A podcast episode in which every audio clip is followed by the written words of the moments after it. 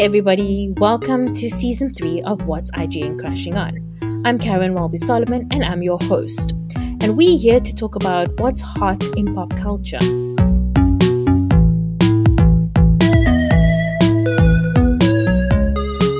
Hi, everyone. Welcome to episode five.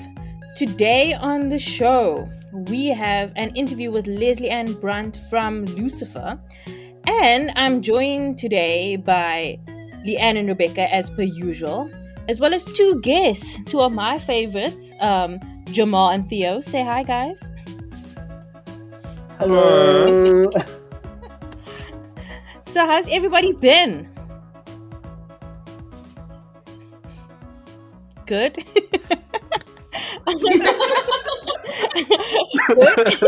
I assume that all the nods on a on an audio podcast is a good sign.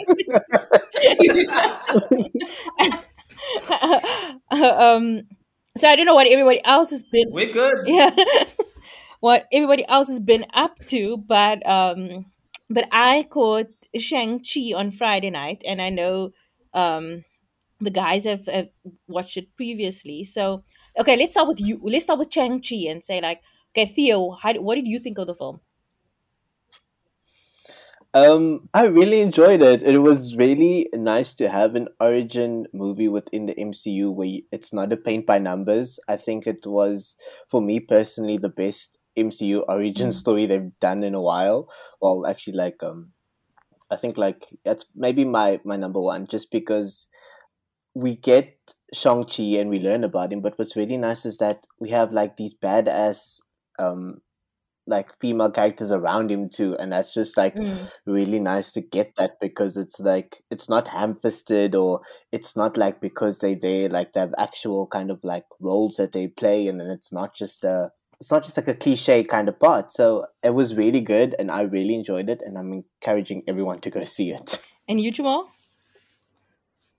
for me the best part actually about shang-chi was um, the fact that because we're so deep in the MCU now, surprises are few and far between. Mm.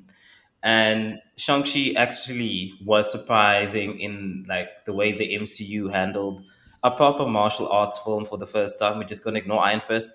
um, and um, just like all the characters in the story were actually compelling, like interesting to watch. Specifically, the villain Shang-Chi's father um, and this this is when the MCU is good when the villain is not just a one dimensional mm. twir- mustache twirly. I wanna I wanna destroy the world. When it's not that, mm. when it's actually like there's an interpersonal relationship with all the characters, specifically the villain.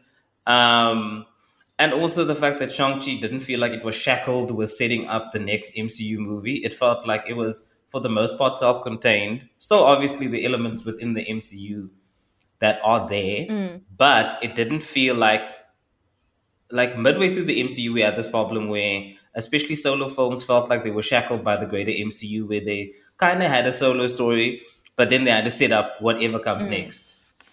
When now it feels like filmmakers are able to like tell their own story and still do and still exist within the MCU. Like Shang-Chi still feels like it exists yeah. within the MCU, but it doesn't feel like Shang-Chi is shackled with setting up Eternals, for exist- mm. for example. Mm. So yeah, it's not wonderful just film. An exposition role. Yes. Um, yeah, so it's probably one of the best um, MCU origin stories, and even Awkwafina without a black scent is funny. She's so good. Like I, I was thinking, I was like, do is she like I like her as a as a friend character? If they become love interest, I'm okay with that. Like it's it's just it was just so well done. It's like it didn't feel like they were setting her up to be specifically a love interest, but it was like her role in the film felt like like she needed to be there. Like her role as like a driver, as a as a just in this and learning how to find her like her passion and her path. It was I I really I also thought I was like, oh, are they just putting her in there because she's like famous compared? She's probably the most famous in America compared to the other actors, whatever, other than Michelle Yeoh.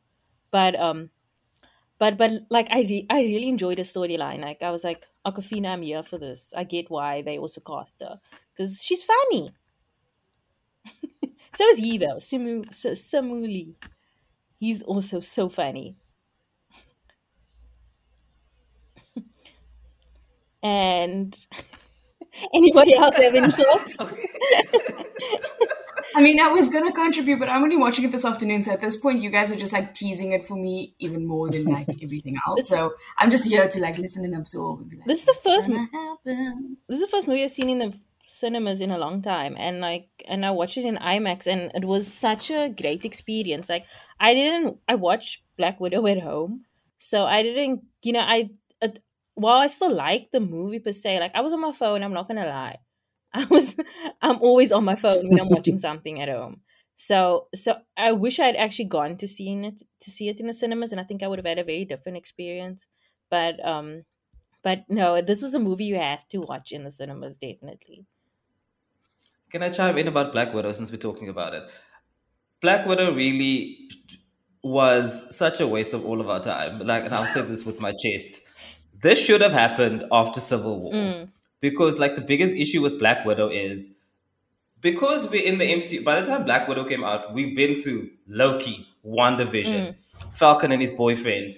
so we're deep in the MCU, and now you want to give like this weird sequel in the middle of everything, which no one cares about because we know she's dead. Like I have no investment in this film because she's dead. What must I do? All this was was a setup for everyone else around her. Yeah. Which is great and cool. That could have been a show.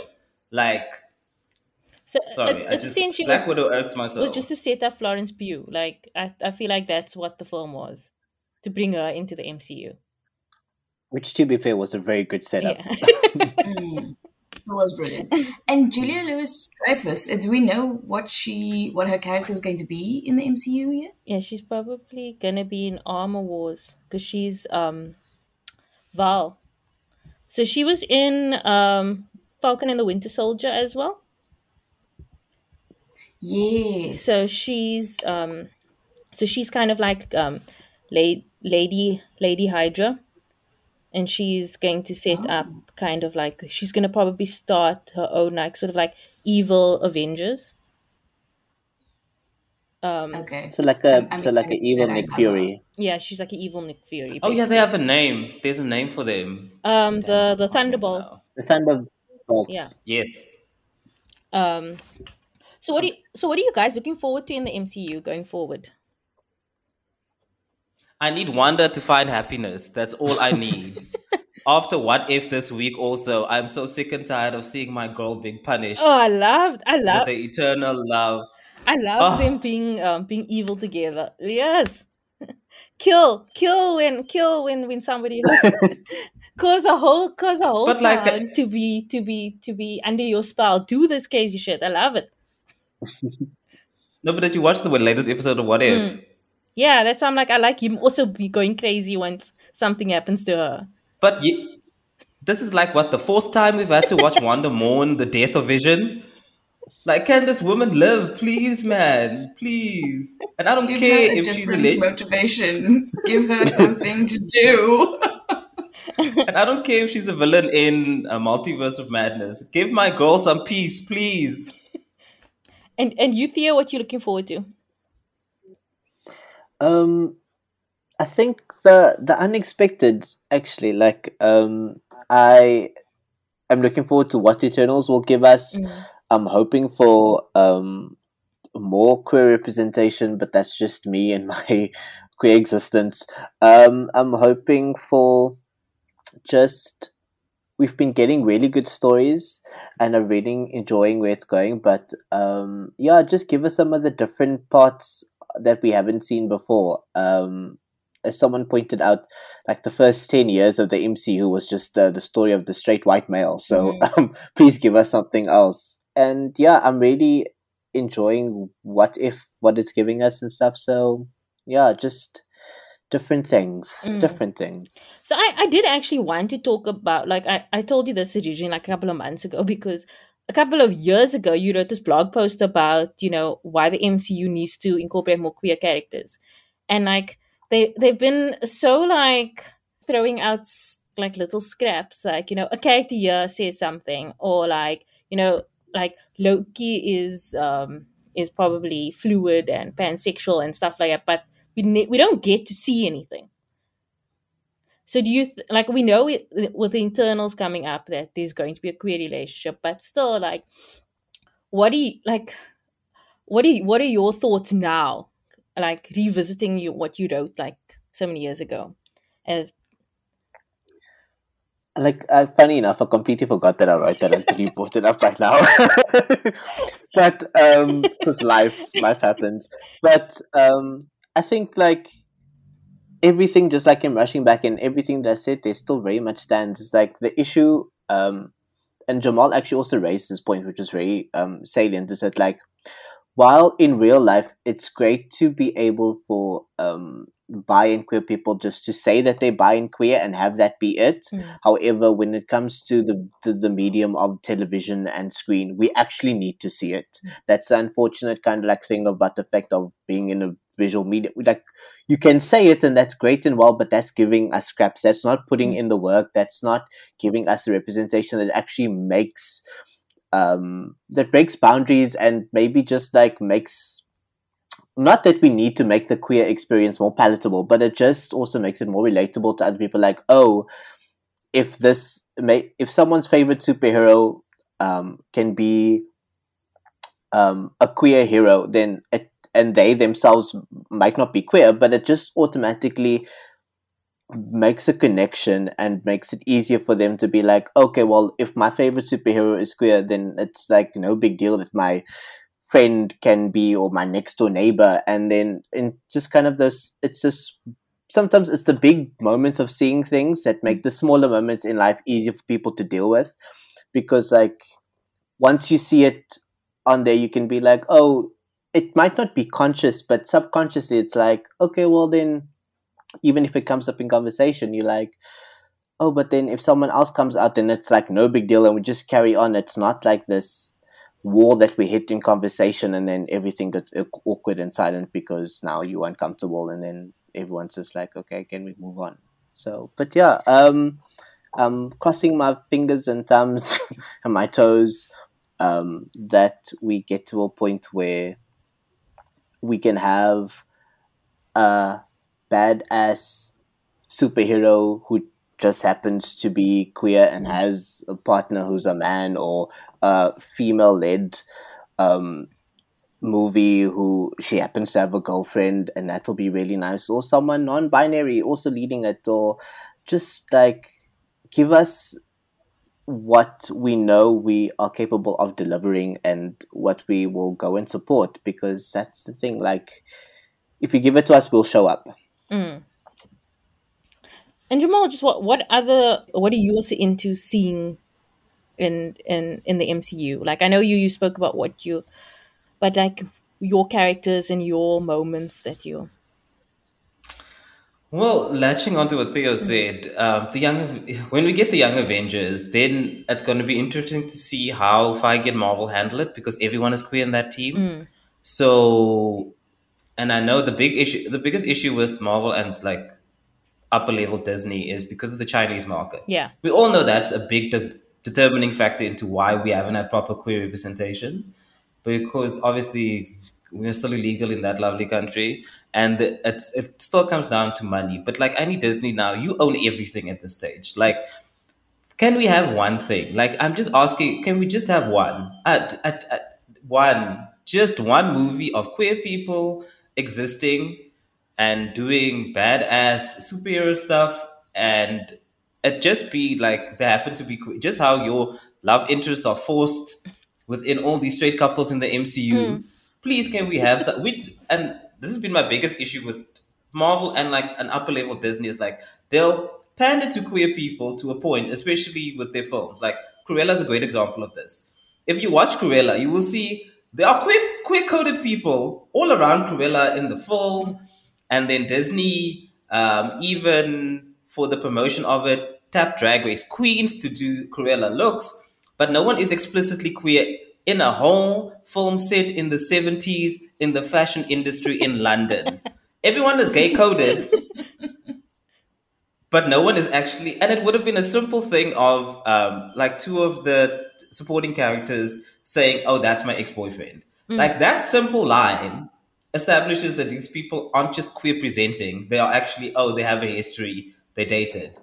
And it's and then the lower level on Marvel, they tiptoe around things and do ooh, Loki says, I like uh what did he say? I like boys and girls. What did Something he say? like a little Or bit of both. Yeah, that's great and cute and funny, but I need him to make out with a man then. Like, show me. Don't don't hang this carrot because we all knew. Well, Loki, Loki, Loki is also submissive and breedable, but it's a whole different podcast. But but like, show us like it, it doesn't. And it- it's this thing where people sexualize queer people in general and don't understand like we exist. We were kids before we were adults. Like we would also like to see our favorite superhero be queer and be in an MCU film. Um, and there are a bunch of queer kids that would also like to be like, oh, I'm not excluded from this concept of being a superhero, or, and also not, and also just not code us as supervillains because they like to they like to shove queer people or queer coded people again. Disney biggest offender about this um, into villain roles instead of having us be heroes. Um, so yeah, queer representation. Um, also, fixing the accents in Wakanda would be great. the strength of the Black Panther will be stripped away. Because what Shang-Chi sold so what Shang-Chi showed so brilliantly was the fact that like the first 10 to 15 minutes are all in Mandarin. And like it was so it didn't take you out of the film. Um read subtitles, guys, it's not that deep. And but it felt more authentic. And even like to and like someone who doesn't speak Mandarin, it's like it sounds reasonably fine. It sounds fine for my ears.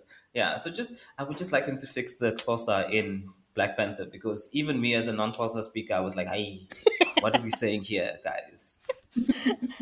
I, I wanted to say like oh this is like when we when, when you talk about having like more queer relationships they need to also do it like in the films because i like i really like the runaways that was on hulu and um i read the comics and in the comics N- Karolina is gay and she likes nico but then nico doesn't feel the same way she's like straight or whatever but um but in the in the show Nico does feel the same way. And it was such a great romance. And I loved it so much. And I was like, I'm so glad that they did it. But obviously, this is a teen show on a streaming, you know, streaming thing. And not a lot of people watch and they don't necessarily see it as part of the MCU. So I, I feel like sometimes they, they throw bones, especially when they like give like, when there's like, um, um, what's the word I'm looking for? Like, Low risk. Oh no, yeah, like minority characters, they'll put them as big on like the smaller shows, and then say, "Oh, we're giving representation to people," and then the the main films are still like straight white men. So I feel like we, when we say they should give more representation, they need to give it in the big stuff, as well as in the little things that not everybody watches. Um, but I just um Shang Chi, I just want to say, oh, he's dead though. Can I just say?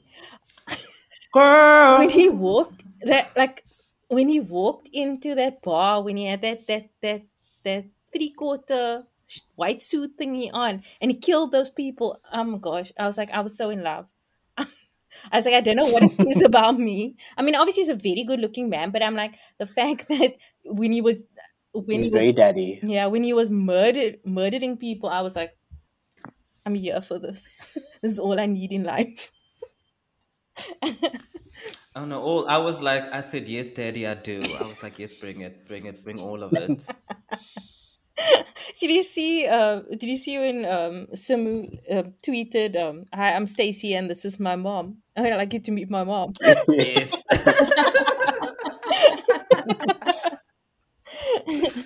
I love it.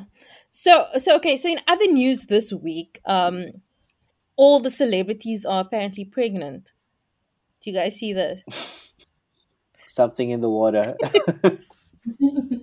or just gave birth to. yeah but i feel like i also feel like everybody announced things after kylie because they're like okay this is gonna take all the like all the the, the publicity off of them like you know what i If mean you're like, trying to slip under the radar. mm. Yeah. But even Kylie missed the publicity because the TikTokers figured it out weeks ago, and they were right. but did you see well, like the color, the colors of her nails They that's how they figured yes, it out. it's Kim that fumbled the bag. It's Kim that fumbled the bag. And I know Kris Jenner called a meeting and lambasted her favorite child because she's like, now you see, we had all of this planned because we all knew it was suspicious that because Kylie's birthday, because Kylie launched the whole 24 karat collection for her makeup line. And usually Kylie's birthday is a big brouhaha and like everyone's posting and it's all the K's and it's their horrible partners and we're all watching. But this time around, one photo, girl, we can smell something is up, sis. And then the TikTokers just put the dots together. And I was like, mm, Kim, blame Kim. You should have also, but I think she wasn't conscious about the fact that her nails were a different color. But yeah, I love the TikTokers. They quickly were like, uh, uh Kylie, something is up. You're pregnant, girl. But also, is it that okay? Okay, I'm. I don't know if I'm maybe just not the target mark, but I'm like, is it that exciting for us? Like the second time around, like it feels more like something you would expect. Like the first time was like this big shock because you didn't know, like, oh my gosh, she's having babies Mm. now. But now it's like you know she's kind of in that mom kind of role. She she clearly loves it. Like she's made it clear very often. But yeah. I read an interesting piece that said like the way the news was broken and what made it so iconic was the fact that it's the first piece of Kardashian news that hasn't been hinged on the show. So it's the first time they they're completely controlling the narrative without using the show as leverage to tune in, mm. watch the big reveal, see the thing, and it's them taking control of the narrative and how they're handling big pieces of news within the family without the show. And so I think that's probably what's more fascinating about mm. it than the fact that she's having baby number two. And unless this is like the first arc of the new show on Hulu, which I have a sinking feeling Kris this is part of Kris's plan. Like I don't trust Christian. Like there's always a plan. Like the minute they announced that Keeping Up with the Kardashians was ending, I was like, something is in the woodworks because these people love money too much. and what happened? Oh yeah, we're coming to Hulu. I'm like, okay, Kris, we see you. I wonder what it's like, like to be like specifically Kylie and having to grow. Like she was what nine or so when the first show started, and like you know having to sort of like grow up, and like if you always have to think that everything you do is in relation to how it's gonna be controlled on the show. So nothing you do is ever kind of for yourself, and you have always have to think of like the It's PR always about the brand. it. It's it, it. I wonder. what- Yeah, it's it's interesting people are gonna write like psychology That's papers horrible. on her. No, I think that Rob is the best example of someone who tapped out of it. Hmm. Hence, we never see Rob anymore because the Kardashian brand, and I know also probably Khloé annoys Kris because she also moves madly. Her and a lovely baby daddy who is then you're with Tristan, then you're not with Tristan. Hmm. Then he's cheating, then he's not cheating. Then he's caught red handed again and you're denying it.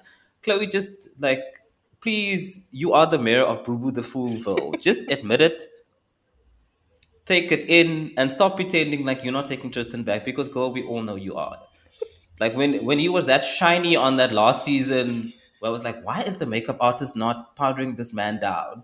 It was the lie seeping through, and you were sitting right there pretending like it didn't happen. But okay, girl. Um, no, I think I think it's probably fun. It's probably not fun. It's probably psychologically. I don't think it's healthy at all. Um, to be constantly in the public eye and um, even when North called out Kim this week for putting on an influencer voice, that was a great example of there's a certain way they have to present themselves when they're being filmed or seen, and you can never truly be just be yourself. And that's why Beyonce doesn't speak to us because she doesn't want us to know her, like on a on a personal parasocial level. Talking about parasocial, um,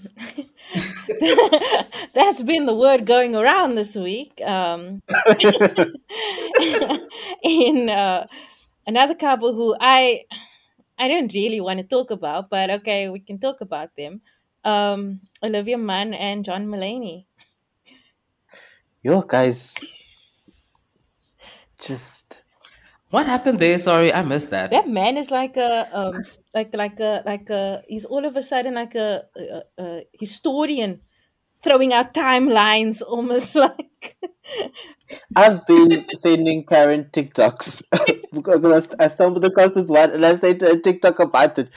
this poop like this person said and gave a full breakdown. So now apparently John Mulaney's ex-wife has now been posting an art. She's um uh, she's some type of artist Mm. posting visual art, but um so it's very much photography and stuff. And so what she's doing is that there's a picture of her just um at a dining table. Um, two plates are there. One is empty. It's her alone. Another one is her sitting on the room of a bed, pacing around, and then she's just sitting there and she's alone. Another one's her on the stairs laying there and just no one's around. So this so this is now the art that's being posted. Meanwhile so john um he fell off the wagon. Um i think he's has cocaine addiction. Mm. one of he's an addict. I'm not particularly sure for what but then he went to rehab. Yes and then he came out and then he went back in again. However um, amidst all of this, he then decided to get um, a divorce, um, and which totally caught his partner off guard. Um, and she's been she she said that she was very kind of like taken aback and sad about it. However, meanwhile, Olivia Munn has been here in the background, and now girl is a few um a few months pregnant. We don't know exactly how much, but the timeline of her falling pregnant and being pregnant and the divorce is uh, very sketchy. Before you expand, like, what is it with Hollywood and like everyone dating the same 10 people? Has anyone noticed that, like, it's a revolving door of like 20 people, like, where everyone in Hollywood just seems to chop and change partners all the time? Sorry, continue. and it's like if you look at anyone's dating timeline and you see Drake like in the middle. it's always He appears everywhere. He's He always stands dating him. like, okay. or, or rumored. Um, and a lot of those young Hollywood actors, but like, um, no, it's just, it is a bit sketchy, and I feel like him, like throwing out that timeline was very much to kind of like the lady doth protest too much. I think, and um. I'm not going to let anyone bully me into liking Olivia Munn. I haven't liked her for a long, long time. Um, What long bef- doesn't do it for you? Yeah, yeah, long before John Mulaney. She, um, but it's also like it's, I don't know her, so I'm not going to. I'm not going to be paras. Not going to bring the whole parasocial thing. I don't know her. I don't know him. I don't know their lives. I've got no right to say whether someone is a good person or a bad person. But you know when someone just gives you a vibe. Like I thought she was like I remember like early in her career, I thought she was like beautiful, and I was like, you know, whatever. But um, but then you just listen to too many misogynistic interviews for you to be like, and that was before I saw that TikTok about uh, her memoir. And you know, people say like, "Oh, that was written ten years ago," but she's done interviews kind of recently where she's said some very sketchy things that like it's nothing like I hate, I hate women or anything like that. It's all like, you know, I don't get this whole um like. I, this, this is one. She was on Anna Faris's podcast. Anna Faris's podcast, and she was like, "I hate this Ask Her More thing on the red carpet. Like, I don't want to talk about like global issues and stuff like that. I just want to talk about what I'm wearing." And it's like, that's valid, but like you're taking away from what the point of the movement was, so that to to say that women aren't just talking about their clothes, and it's a lot of this cool girl kind of attitude uh, that I'm like, just not for me, just not for me. And now with this whole kind of backlash and people like, you don't know John Mulaney, you can't say like, like you know, do people just hate Olivia Munn because she's beautiful? And I'm like, no. And there was that that situation with that um, that fashion bloggers where she was going against because they didn't like the way she dressed, and then she was, but it was like it wasn't like a like a like it was like girls or one of those and then she was like um, Mhm. and then she like went after them online and all of her five fans also came after them. So it's like it's just like it's this kind of like weird vibe. my fans, weird vibe from her. But you know each of their own i wish them happiness in their in their future. Um i know i'm a sister of an addict and i know that you shouldn't um you shouldn't get into make any big decisions like get married or I mean get into a relationship or have kids straight after coming out of rehab. But you know, to each own if it works for them, it works for them and who am I to say anything? But yeah. I will say that Alicia Keys' prayer is strong, guys. That Alicia Keys' prayer just it seems to be. I, I don't think the Ciara prayer is the one. The Alicia Keys prayer clearly is the stronger one out of the two. The C- Go get your man from someone the thing else. is, well, the problem with the Ciara prayer is that you have to go through a future first. So I would like to skip that. I would, I'd rather take a man you already know is in a family and happy, like who loves his family, like Alicia Keys. The template is there. I know what I'm getting myself into. Yeah, rather that than to go have to go through a future with all his drama. No, thank you. You make a very valid point. I completely understand why people do the Alicia Keys spray now.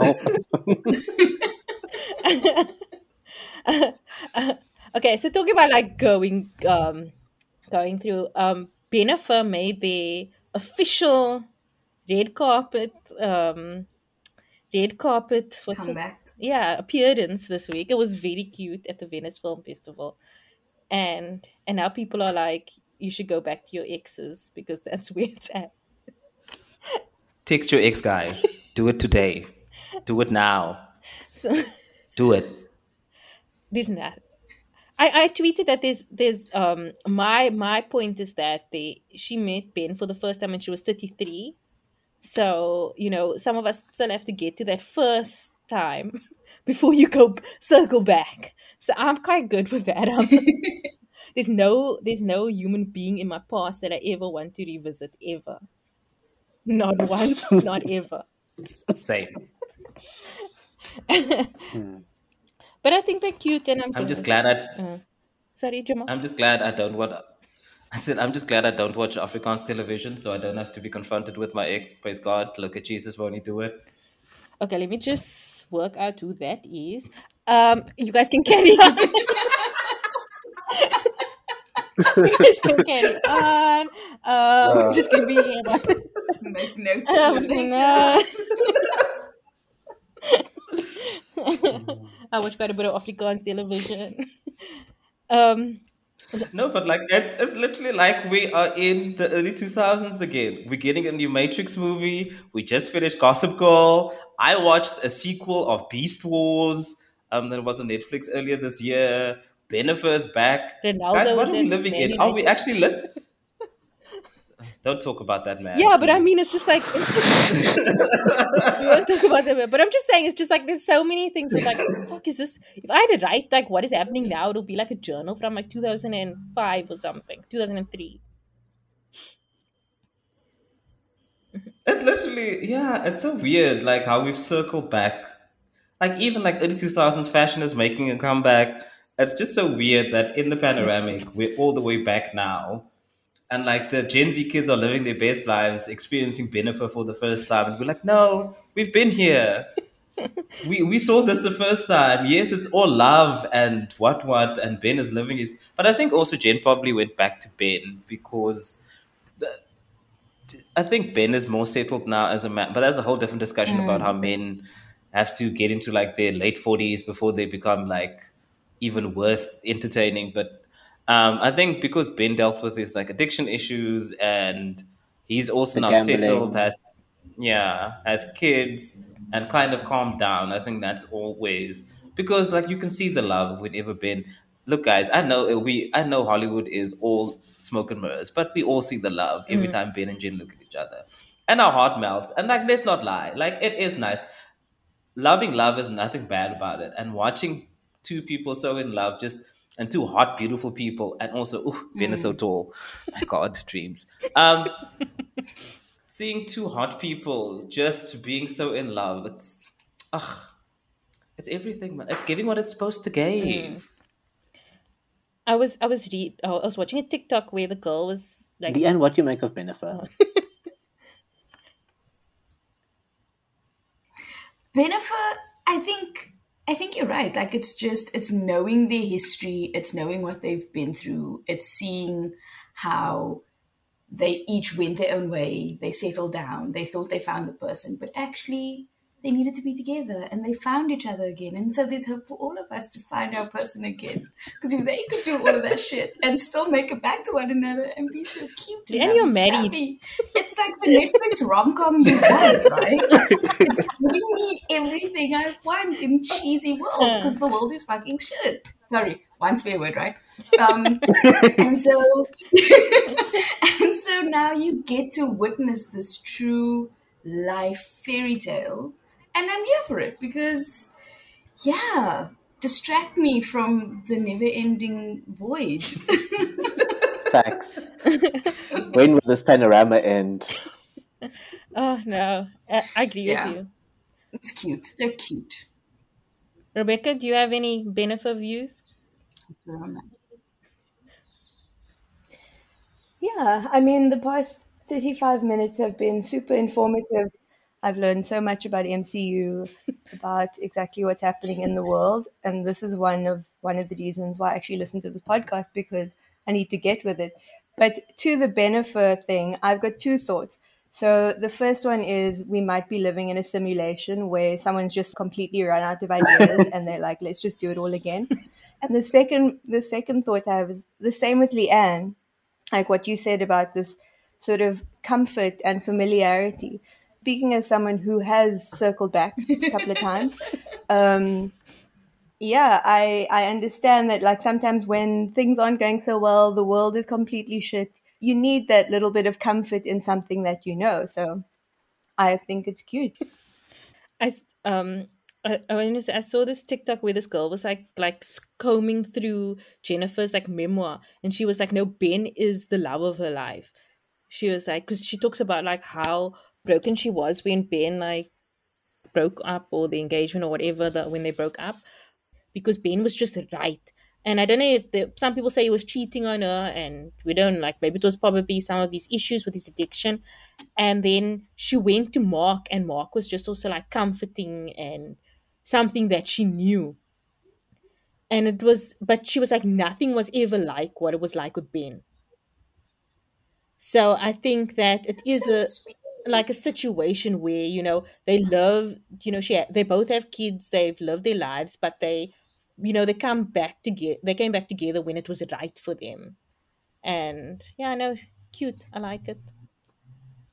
Um, Yeah, it's always weird for me because because my mom always said you don't put on old shoes. Mm. Like there's a reason you threw them out.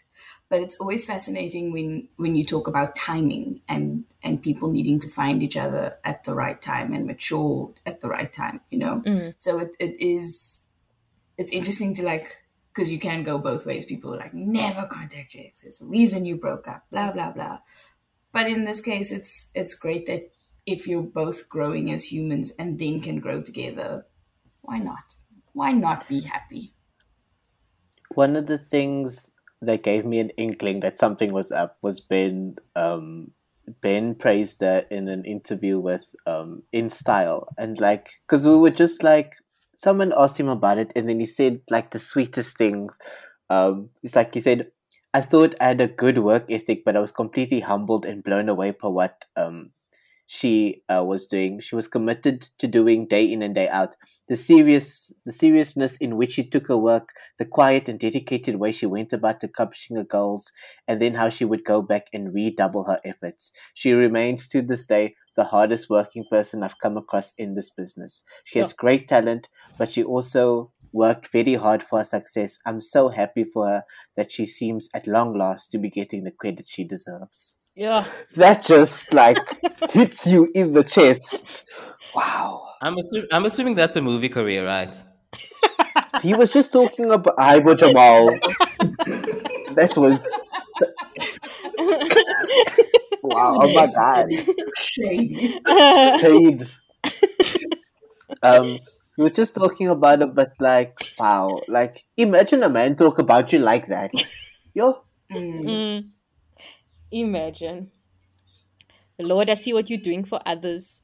Um, in Jesus' the name, hype, man. amen. Just the hype. Give me the hype, please. I beg. Get me out of this ghetto of short men in South Africa, please. Today, Jesus, would be great. but Jamal, maybe you're supposed to be the tall one in the relationship. No, no, no, no, no, no, no, no, no, no, no, no. Nah, nah. That's what the Lord wants. Nope, nope, nope, nope, nope. Okay, so I um, bound that statement in Jesus' name. Amen. um so anyway we um i spoke to Lesley-Ann Brandt this week um talking about people who are really hard working and and she one of the things she said was that people are always shocked like south africans are always shocked to hear that she's south african but like once you i don't know if it's like if you guys look at her but like once you know it's like it's very obvious to see and to hear but like for me i think i was also quite Yes. shocked but like I first saw her in Spartacus, Mm. and then I didn't know. I was like, "Oh, this is just a New Zealand actress because they shot the show."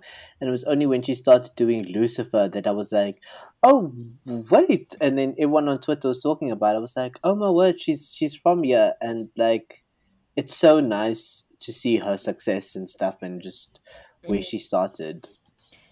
and she's like her name is Lesley oh, ann brandt Um,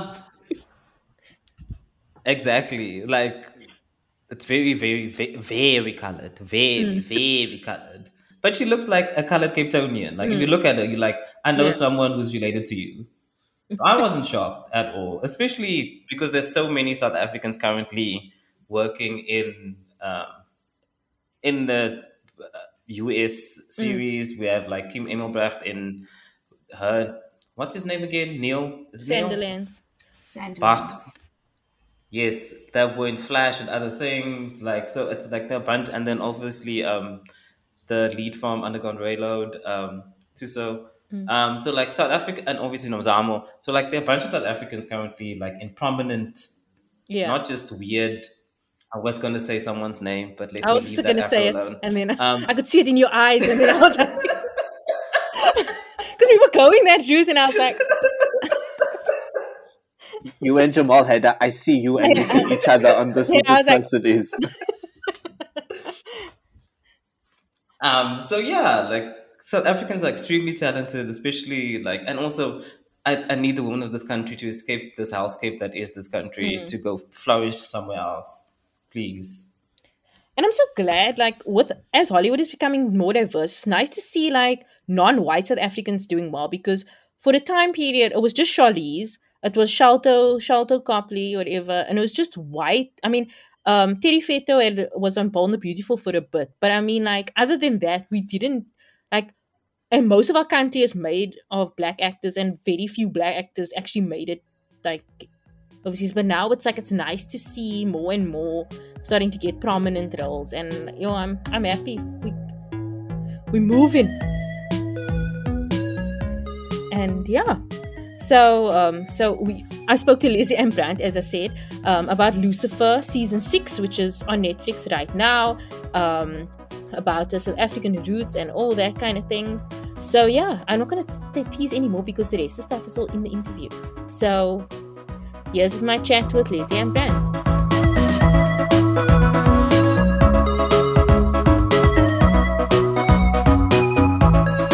Has it been a busy day?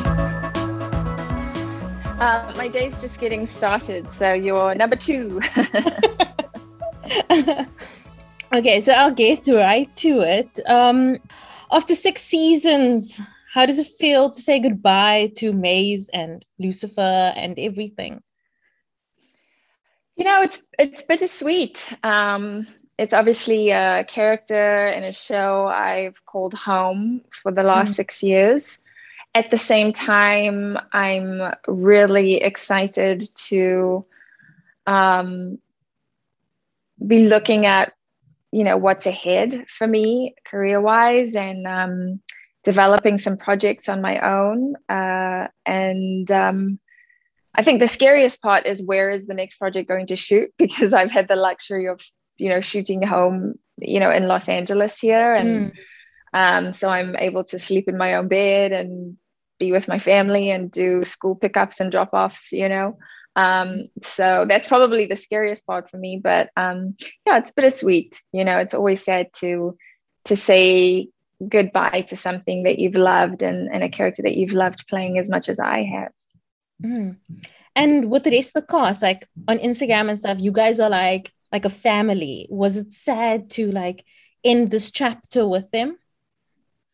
Yeah, I think we all feel the same. You know that um, it's rare that a show gets to go to six seasons these days.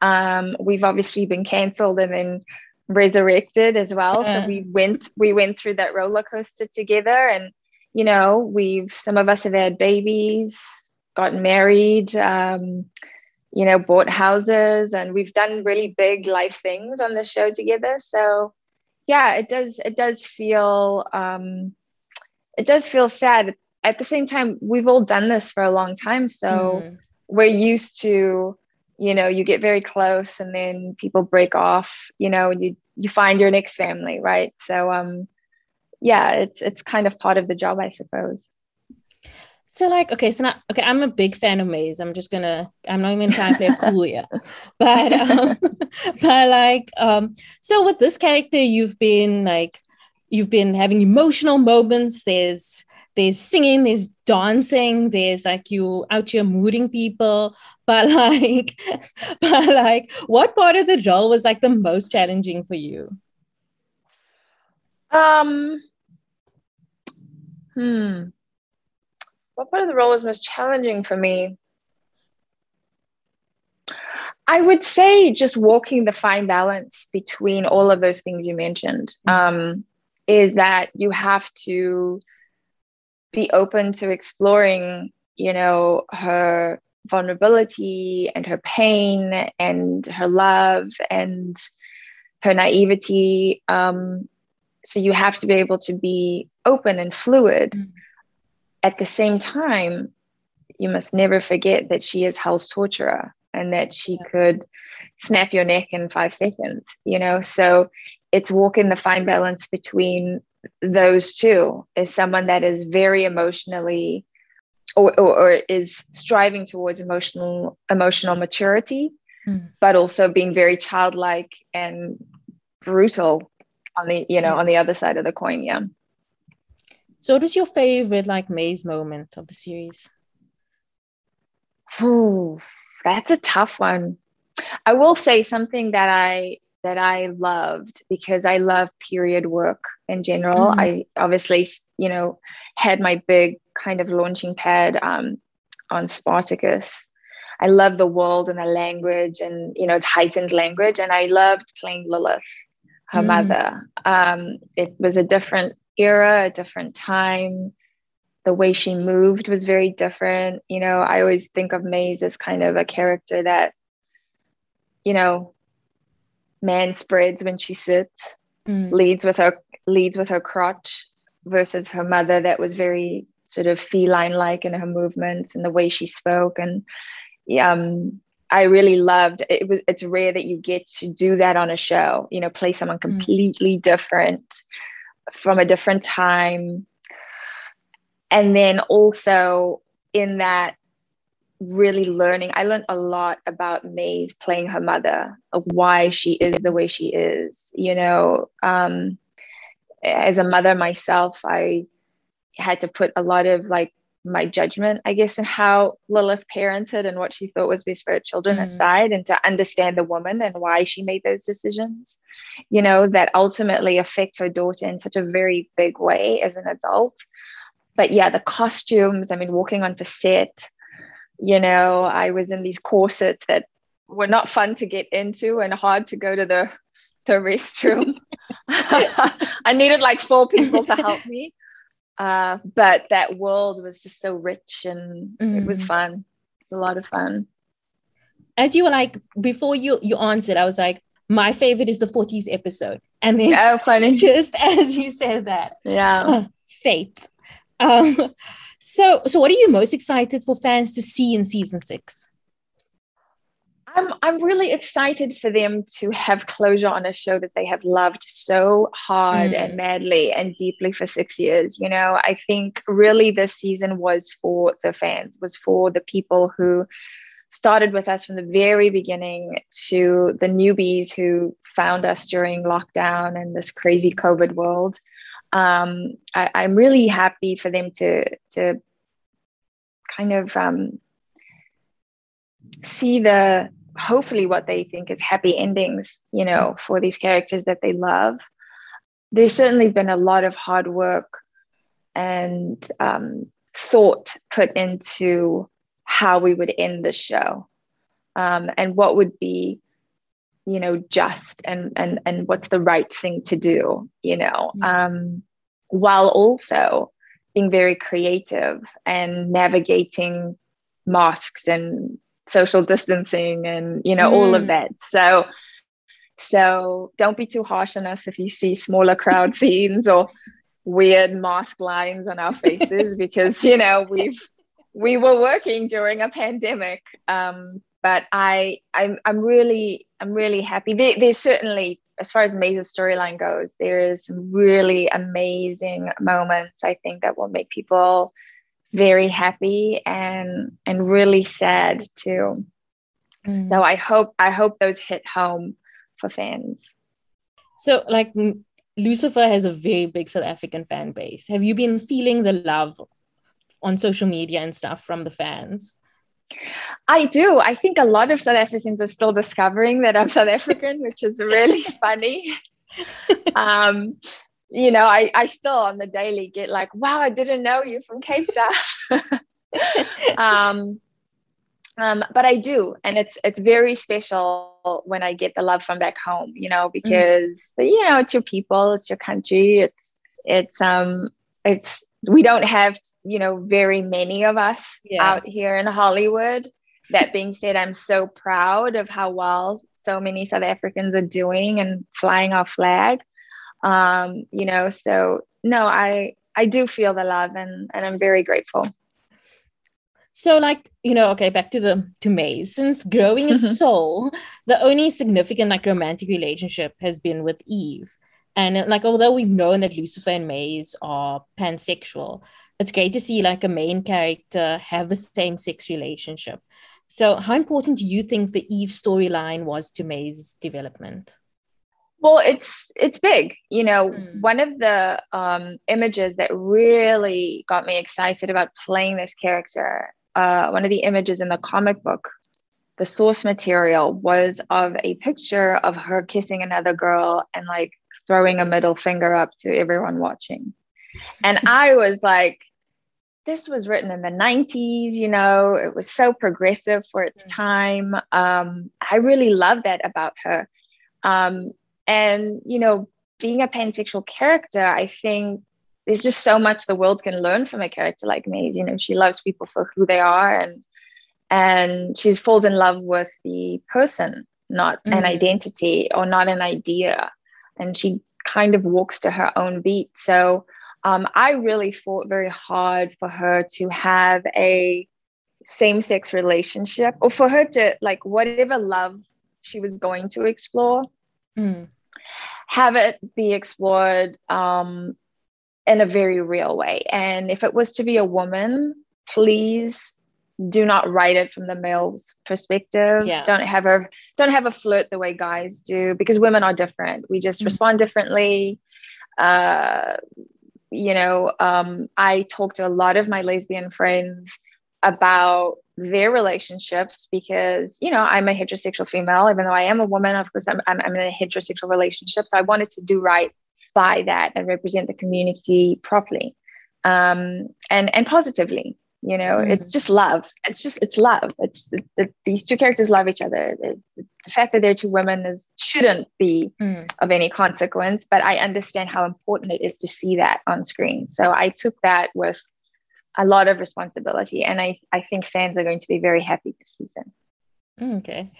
Um so how important like you know you've spoken about growing up in south africa and that kind of stuff like often but like mm. and i'm sure in a lot of interviews you're going to have with us but like um so how important is it like for you to to stay true to your roots or to try and like you know shine light on it?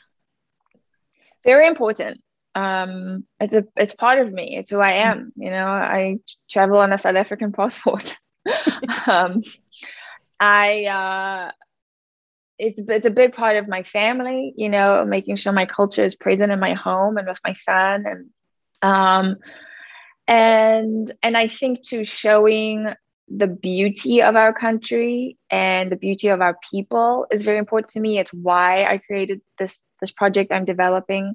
Um, you know, because I think we are we have such rich history and it's not always connected to the trauma of our country. Mm. You know, obviously that's a big part of our history, but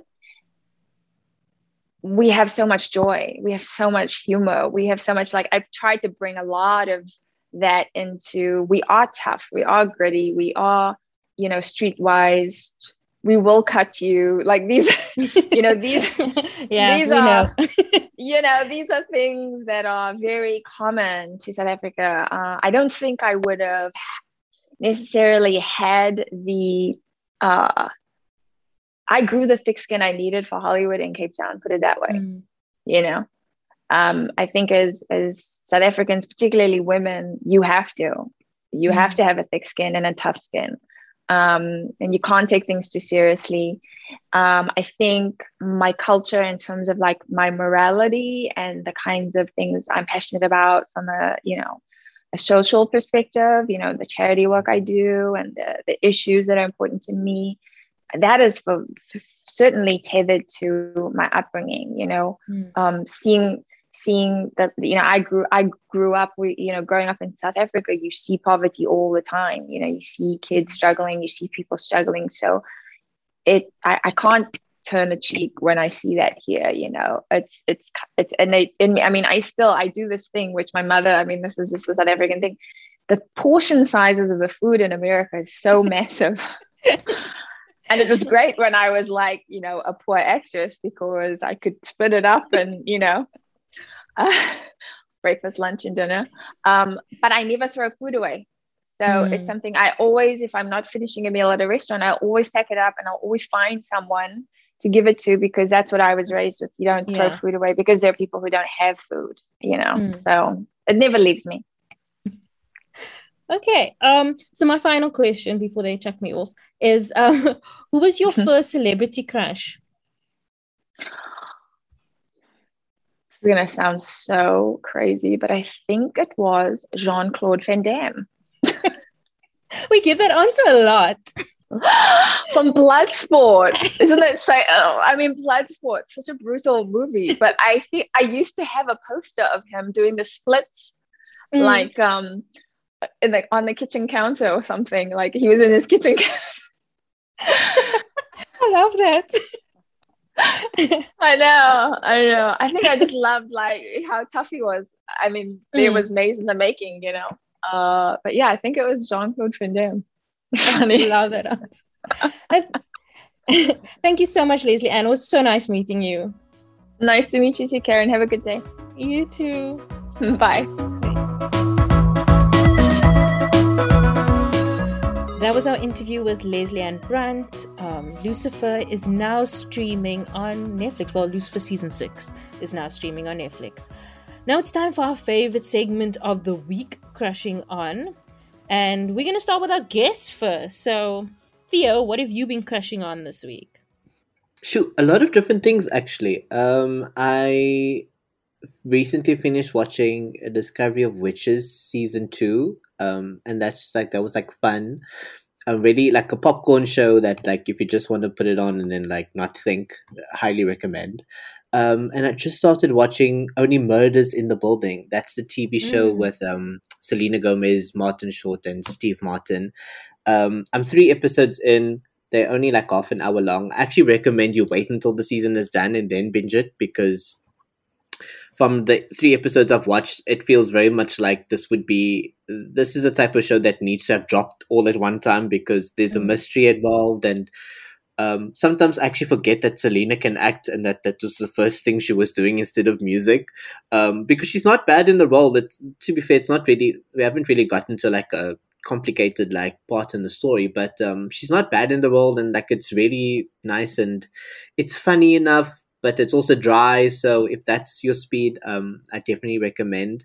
The episode's about half an hour, 35 minutes long, and um, yeah, they're just very charming. But like, yeah, it's it's it's good. It's on Hulu at the moment, so that is what I'm crashing on. And you, Jamal? Well, I'm in what is known as the RuPaul's Drag Race cinematic universe, also known as RuPaul keeping us in hell for an entire year.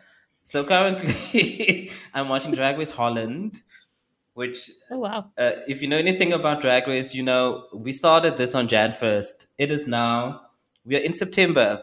I've only watched Drag, not watched Drag Race, Drag Race for one week. That's one week out of the year. I haven't watched an episode of Drag Race. So yeah, Drag Race Holland is giving. Look, this last episode, this week's episode was a bit iffy because when I tell you the sound was horrible, babes, the sound was. It it sounded like someone found a soundboard for the first time. That's how bad the sound was. Music was loud. Our host Fred wasn't audible. Then everyone else was like on low. I don't know what happened this week because the sound quality's been fine, but this particular week it was just a hot mess from beginning to end. I didn't like even on the runway. The judges made comments, but it was sound mixed like literally a five year old just went to the went to the key went to the soundboard and went ga ga ga ga. That's how bad it was. Currently, if, if, I, if I have to give you a short breakdown, for this year we've had Drag Race Season 13, Drag Race All Star 6, Drag Race Hispania, Drag Race Down Under, Drag Race UK 2, with Drag Race, Drag Race UK 3 coming in two weeks, followed by Drag Race um, International, uh, no, World, UK versus the World right after that, with Canada's Season 2 Drag Race also said to be somewhere in this year. Then following that, it's the RuPaul's Drag Race Christmas special. Um, am I missing something? That's just This is year. Jamal's sport. This is his sport that he that he does. I was like, you It's- I- things, and I was like, I don't know what. He's like I- Premier you know. League.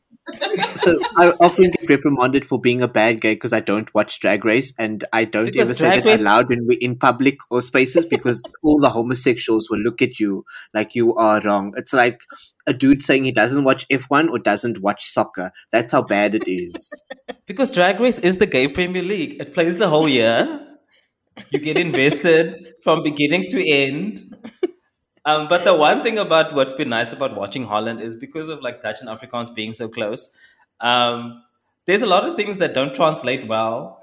And like since because like as Africa as, as an Afrikaans speaking person, I can kind of have a general idea. Like I can watch it without. I've done it. I've like season one. I watched without sub the first episode because I couldn't find. Long story. Anyway, um, I watched without subtitles, which was fine. But like with subtitles, it's nice because you can read, get more context, but then you also get like all the inside joke.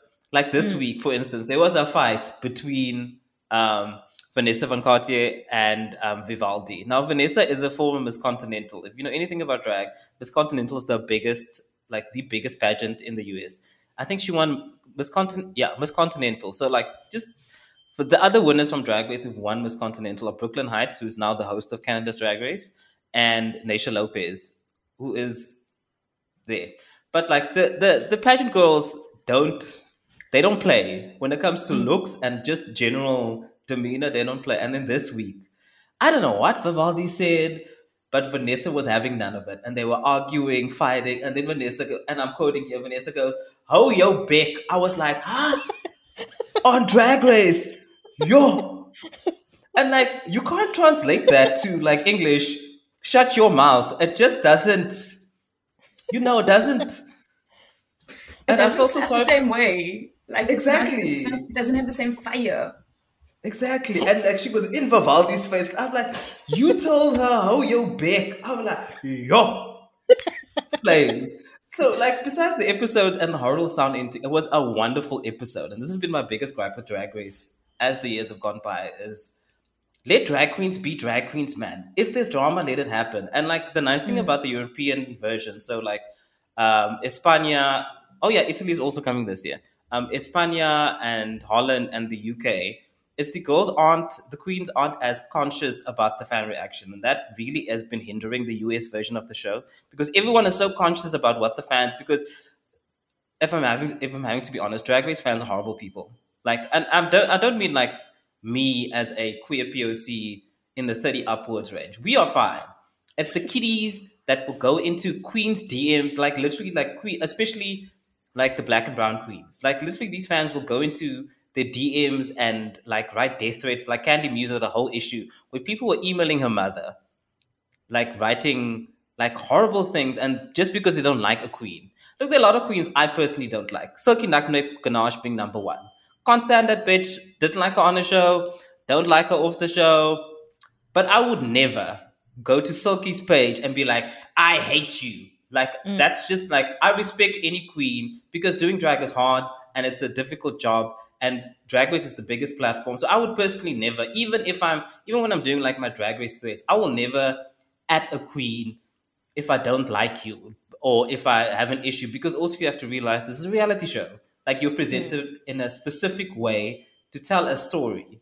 And um so and that has hindered what could be because all the great moments from Drag Race are all from the earlier seasons, is because the girls are so scared of, ooh, if I say something wrong, now 500 Jan stands are in my mentions. Um, just talking about the Jan Jantasy and you Rom Jan, and this happens a lot where like white queens get propelled with the black and brown queens stay in the middle. Like you'll even notice someone, I think it was Bussy who did it, a breakdown of like everyone over a million followers. Most of the queens who have over a million followers on Instagram the majority of them are white, skinny, wear blonde wigs. Like the mm. overarching majority, where like there are black and brown queens that do fun, like even do not even twice as much of the work, like three times as much of the work.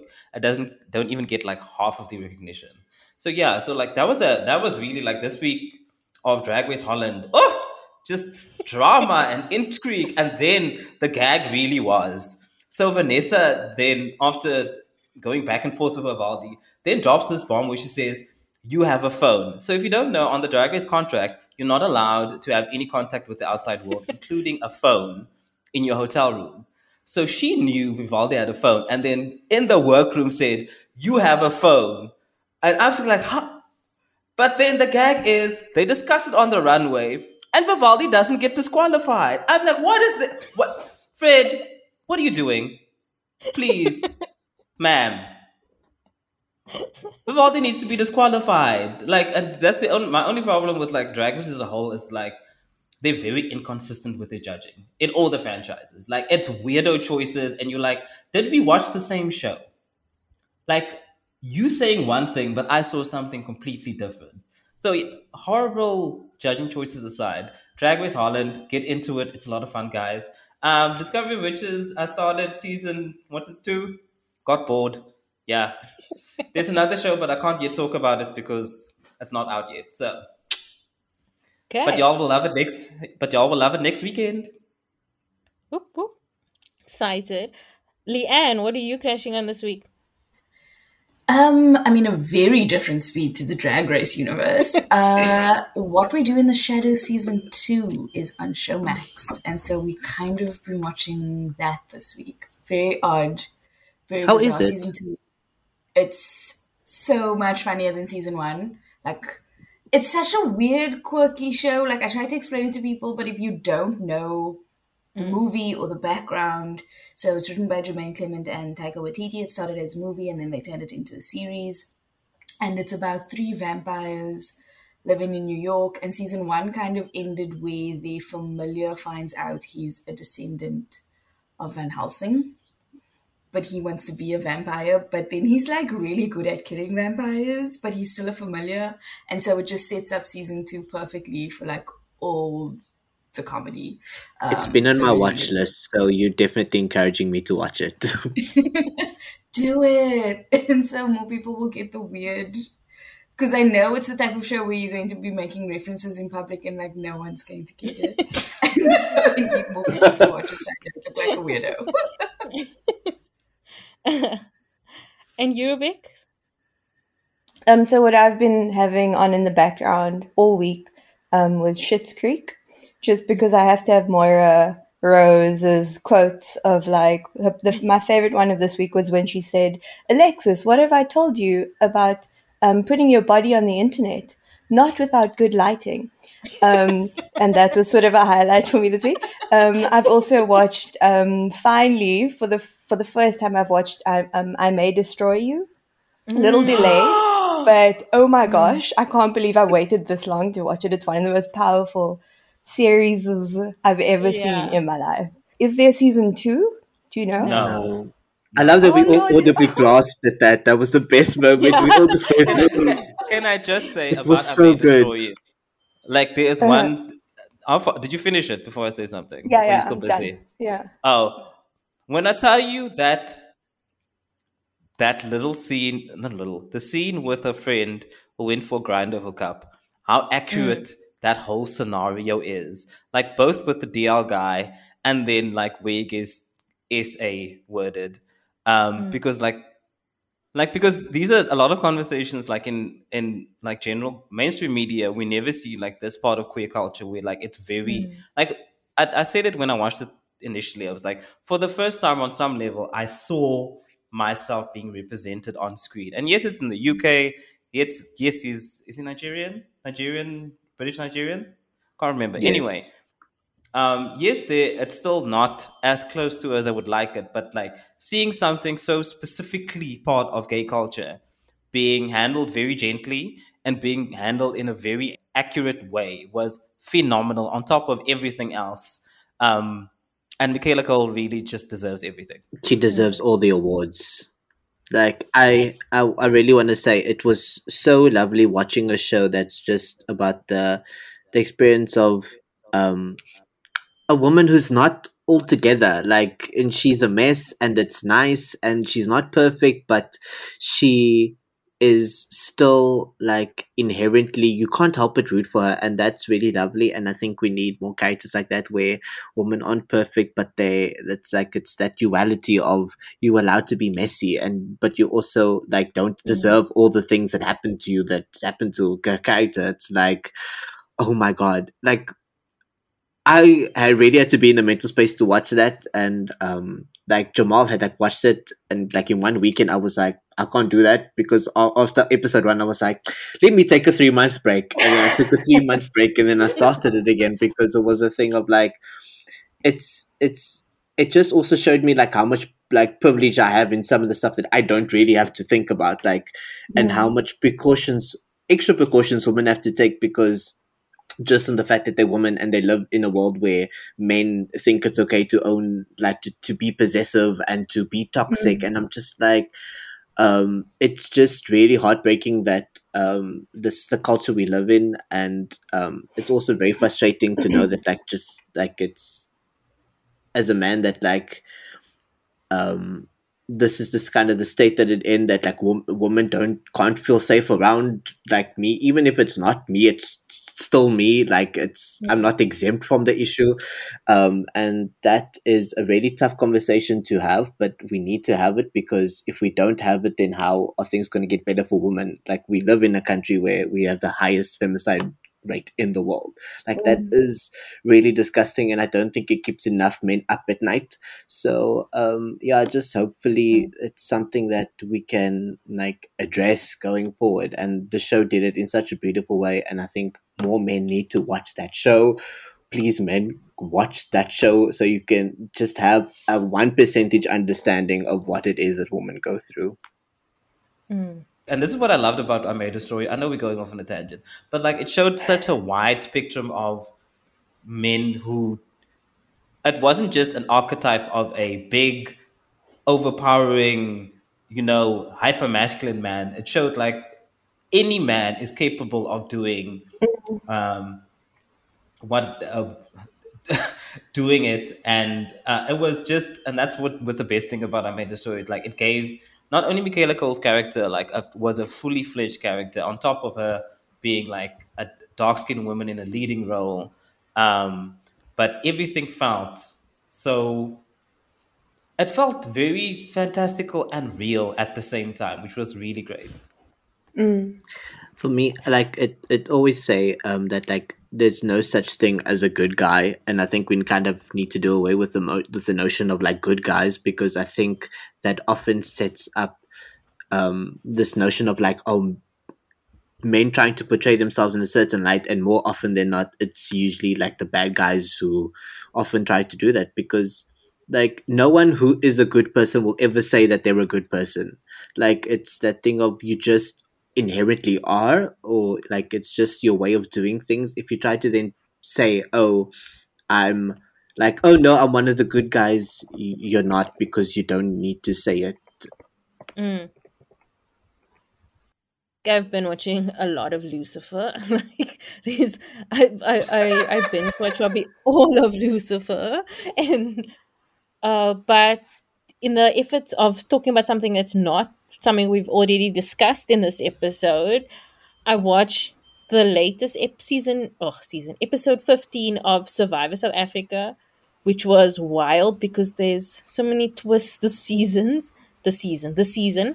They're like um so the person who won the immunity challenge, they gave them a reward of getting to have breakfast with a member of the jury.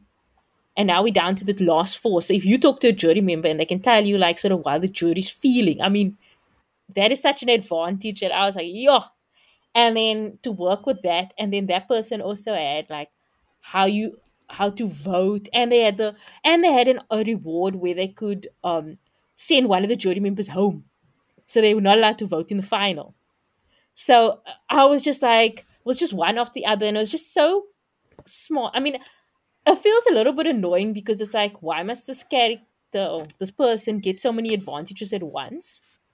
But also, it's like it's so many good advantages that you're like, yo, you can't help but respect the game. So I really enjoyed that episode. Um, and then other than that, I I I was reading this comic book or graphic novel of Magneto, his origin story. Um, as he started out as like in the Holocaust and stuff like that. And it was so gripping and like I was crying for this for this series. It was so good. It's called Magneto Testaments and like some of the the of the images were were so harrowing that like my stomach turned. But it was so well written and so well um like drawn that that that I was just like enthralled by it, like from beginning to end. And yeah, that's pretty much all I except for watch Lucifer. Everything. but yeah, that's what I've been crashing on this week. Um thank you guys so much. just out of for this. This was curiosity um uh, uh seeing because you spoke about survivor like does everyone know what reality show they'd be on I think I'd like to be on Sexy Beasts.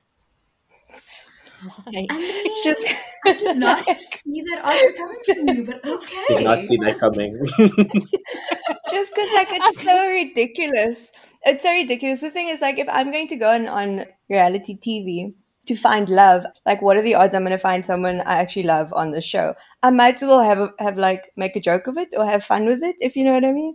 And if someone could put me in a costume where I look like an evil witch or a shark, I'm, Mm. you know, that sounds like a lot of fun for me. And if someone likes me because of the fact that I have got a, I've got a good fin on my head and I'm good conversation, then uh, I'm, then you know what I mean. Then maybe we can be friends. Good fun on my head.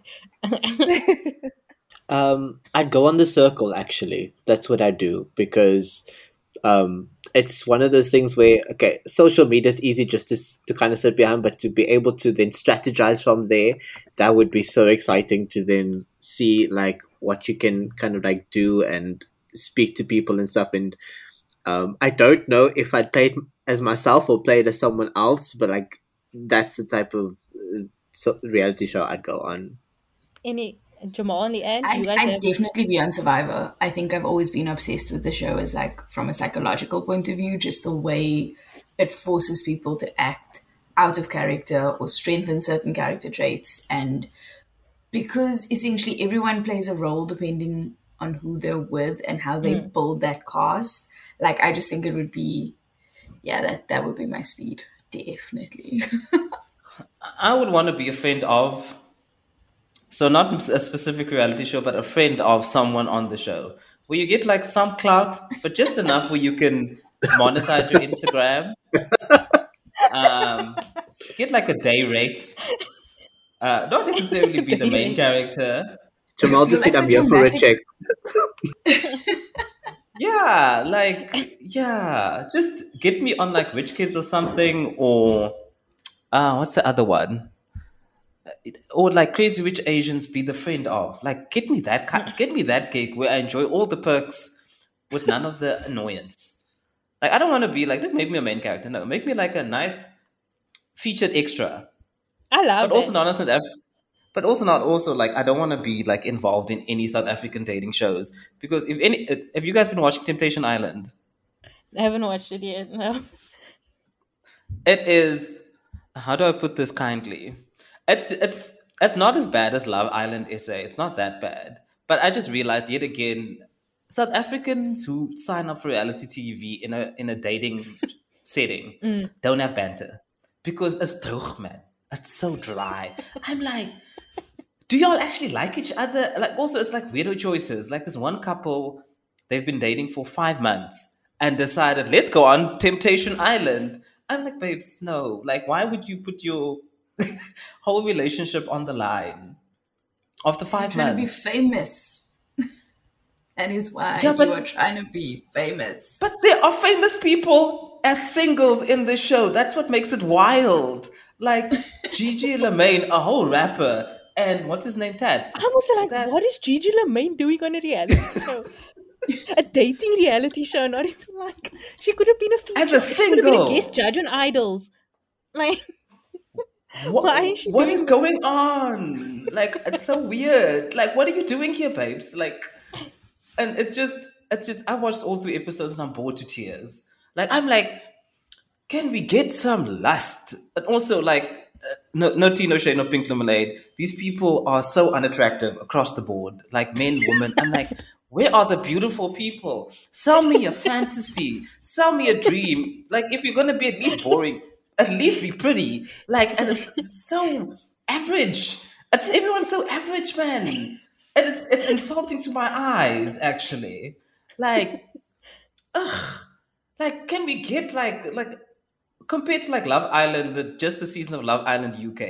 My God, oh, I can go down the list, even the ones I don't remember, like Brad and like Brad. Just oh, call me Tamira, and then like Tyler's height and like just this beautiful light skinned man who's like six six and like oh him and cat. Like, do you understand? Like, I fell in love with the fantasy. Now I'm watching Temptation and I'm like, you people don't even like each other. You are literally here for some strange reason, don't know why. And like what irked me about the first episode, like all the in the confessionals, what the one who was like, I'm on an we're on an island. I'm like, no, you're not. You're Knysna, babes. Just to reference this, I'm from Knysna, so I know exactly where that villa villa is. So I'm like, why are you lying? Why are we lying to the TV? Ugh. Anyway, yeah. So I will be a friend of.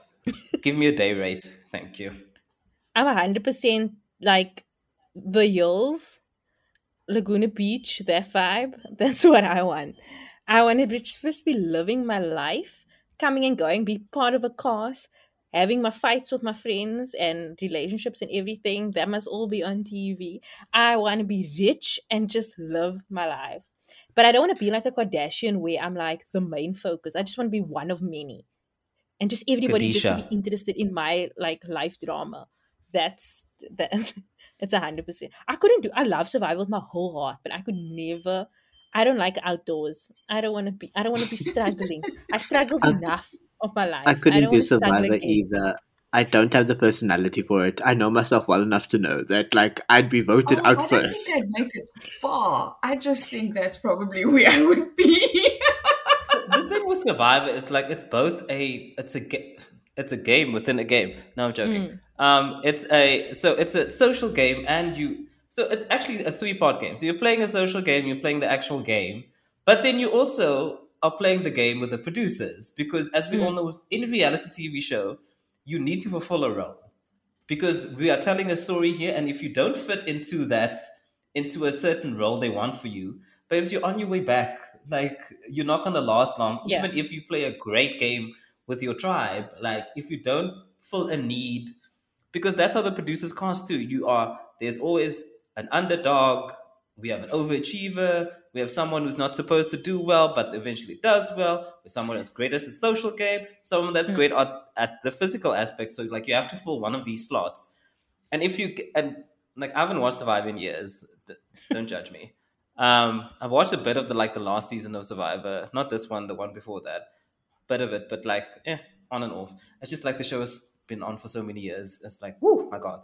But we've seen before how people who might not play the best, might not be best in challenges, be mediocre in um in like the social aspect, but because they offer great reality TV, the producers make sure to maneuver a way around keeping them as long as humanly possible. So like you have to like there's literally three parts you have to play in your mind the whole time. That's why I would never do it either. The weight loss list the weight loss part looks phenomenal, but then you have to be there for like a month. So mm. Okay, guys, thank you so much. Um, this was lovely. Um, Thank you for okay. having us. yeah, thank you so much. The show is produced by me, Karen, and Rebecca Barches. The show is edited and engineered by Rebecca Barches. Our admin is done by Leanne Phillipson. Our logo was designed by Nathifa Maroof. And the show was created in partnership with IGN Africa. If you like the show, tell everyone that you can, any way that you can. Keep up to date with our episodes by subscribing to the show on Spotify, Apple Podcasts, or wherever you get your podcasts. And please rate and review the episodes on Apple Podcasts, as it helps others find the show. We'll be back in two weeks with another in depth conversation with a pop culture lover. See you then.